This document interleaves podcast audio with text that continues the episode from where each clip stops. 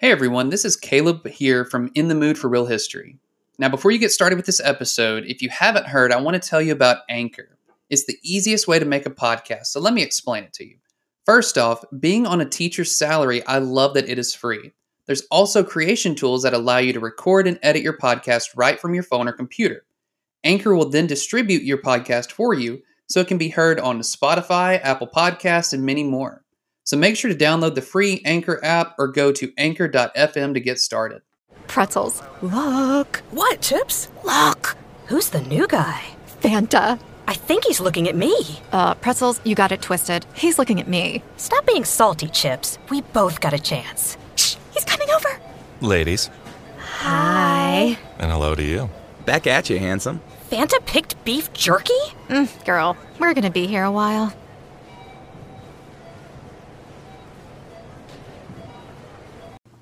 So let's discuss Confederate monuments, heritage, and real history. So I've seen so many social media posts and comments about Confederate statues, monuments, and destroying our history that as a history teacher, I've personally felt compelled to finally discuss this. And I know what you're probably thinking. As a history teacher, how can I be okay with tearing down monuments because it's, in some people's opinion, destroying our history? But are they really? In my opinion, hell no, it's not. Most are not historically significant or even historically accurate. In fact, most of these monuments are straight up lies. They're made to mythologize or create what in Lies My Teachers Told Me by James Loewen argues as the heroification of figures. Loewen states that history is told as actions of perfect creatures without conflicts or pain. So, why then is it bad to idolize Christopher Columbus, Robert E. Lee, or any of the other Confederate leaders? Because it tells an incomplete story and paints an untruthful picture about history. They're there to rehabilitate their images or honor them so only one side of the story ends up being told. And I can hear it now. Well, what about Confederate monuments in the South that are meant as a way to, you know, can preserve our heritage and Southern history? Well, I'm sorry, but that's complete and utter bullshit. These monuments were not erected until decades after the Civil War, and they weren't meant to memorialize the members of the Confederacy. They were meant to send a message, a clear message, to a certain group of people saying, yeah, we are sore losers, but y'all better stay in your place if you know what's good for you. So, am I okay with these statues and monuments being taken down? Honestly, yeah, I'm totally cool with it. And you want to know why? Because in my opinion, most Americans, they know American mythology, but not American history. And many of these statues help to create the misunderstanding because they only tell one side of the story. And that's a problem because it only tells the good parts and it leaves out the bad parts. And that leads people to believe that the US doesn't have any problems or that we don't have parts of our past where we, as Americans, did some pretty fucked up things. The failure to recognize those sins, it leads to problems such as, you know, I don't know, cities burnings, and people saying, you know, well, I believe it was wrong for the police officer to kill him, but da da da da da. It's messed up. So let's talk about one example of a monument. Let's talk about Robert E. Lee.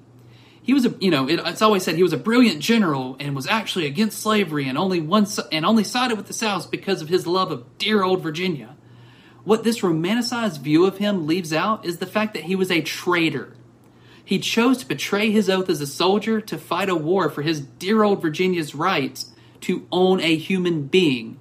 Well, well, Robert E. Lee opposed slavery. What about that? Not only did Lee own slaves, but he also fought in court to keep working slaves from his uh, father in law's estate. So the claims casting Lee as this anti slavery figure are tied to this false narrative known as the lost cause. And that says that the Confederate experience in the Civil War was not about slavery, but about sla- sla- uh, states' rights. So, what would good old General Lee think about tearing down these monuments, you may ask? Well, he would actually be pretty happy. Regina King for Cadillac Escalade. Let's say you make it to the top. What's next? Relish in the glory of your accomplishments? Okay, sure, for a minute. But then you move forward. Take the 2021 Escalade. Cadillac's newest arrival is more than just a celebration of iconic luxury. It's the most technologically advanced Escalade ever. Because arriving is just the beginning. The 2021 Cadillac Escalade. Never stop arriving. happy. And why? General Lee objected to the idea of raising monuments. He wrote in 1869 that it would be wiser not to keep open the sores of war, but to follow the examples of nations who endeavored to obliterate the marks of civil strife. Overall, what I'm saying is that to some extent, it's okay to glorify past leaders and major figures, but we can't uh, confuse mythologizing figures with real history. Every nation has a mythology. Ours is of the founding fathers and of the Revolutionary War and freedom from tyranny. And that's fine, but mythology cannot be confused with history. The two things are not the same. The two things are really not the same. A monument I'm fine with leaving up would be Thomas Jefferson. Now, if you wanted to make a truly historical monument to him, you would need to include the following things, such as, you know, he knew that slavery was wrong and it would cause a problem in the future, but he did nothing to end it. Historical figures, they're flawed, but if we get this idea that they're without sin, if we do this, then we get this sense that the U.S. was founded without sin. The U- and you know this idea that the U.S. was founded on some pretty messed up stuff. Overall, what I'm saying is that to some extent, it's okay to glorify past leaders and other major figures, but don't confuse mythologizing historical figures with real history. Every nation has a mythology. You know, ours is the founding fathers and the Revolutionary War and freedom from tyranny. That's fine, but mythology cannot be confused with real history. These two things are not the same. Overall, historical figures are flawed, but if we get this idea that they aren't, then we get this sense that the US was founded without sin. And the US was, if we think about it, was founded on some pretty fucked up stuff. But our founders knew that they were flawed, so they included mechanisms for change. You know, I can hear the so called constitutionalists now saying, it's in the Constitution, so you can't change it. Well, honestly, yes, you can. Check out Article 5 of the Constitution if you don't believe me. It lays out how we can alter the Constitution, and we have 27 times. That is our most important heritage, is having a mechanism for change that is able to bring more people under the umbrella of freedom. We all have heard the old saying, we hold these truths to be self evident that all men are created equal. But when our nation was founded, that definition was pretty narrow. But that changed using these mechanisms of change that helped broaden that freedom. And I mean, if all lives matter, as some people argue, shouldn't that be the goal? So, my final and favorite question I get is why don't we just preserve the monuments in a museum? And you want to, you want to know what? I completely agree with you. We should. But exactly how they look right now covered in paint, graffiti, and chipped away. They should be preserved as is in museums because I want them to highlight this seminal moment in our nation's history. Because those old chipped away monuments will be historic. One day, our grandchildren and great grandchildren will look back on, you know, today and say, damn, they finally realized that collective action leads to progress as a society. It is another moment where we as Americans are moving forward using those mechanisms of change we need to forget about the belief of we won't change or they're so old that they won't ever change their minds or anything like that. That is bullshit and it's accepting simple mediocrity. The entire history of the US is built on change, and it's time for another one.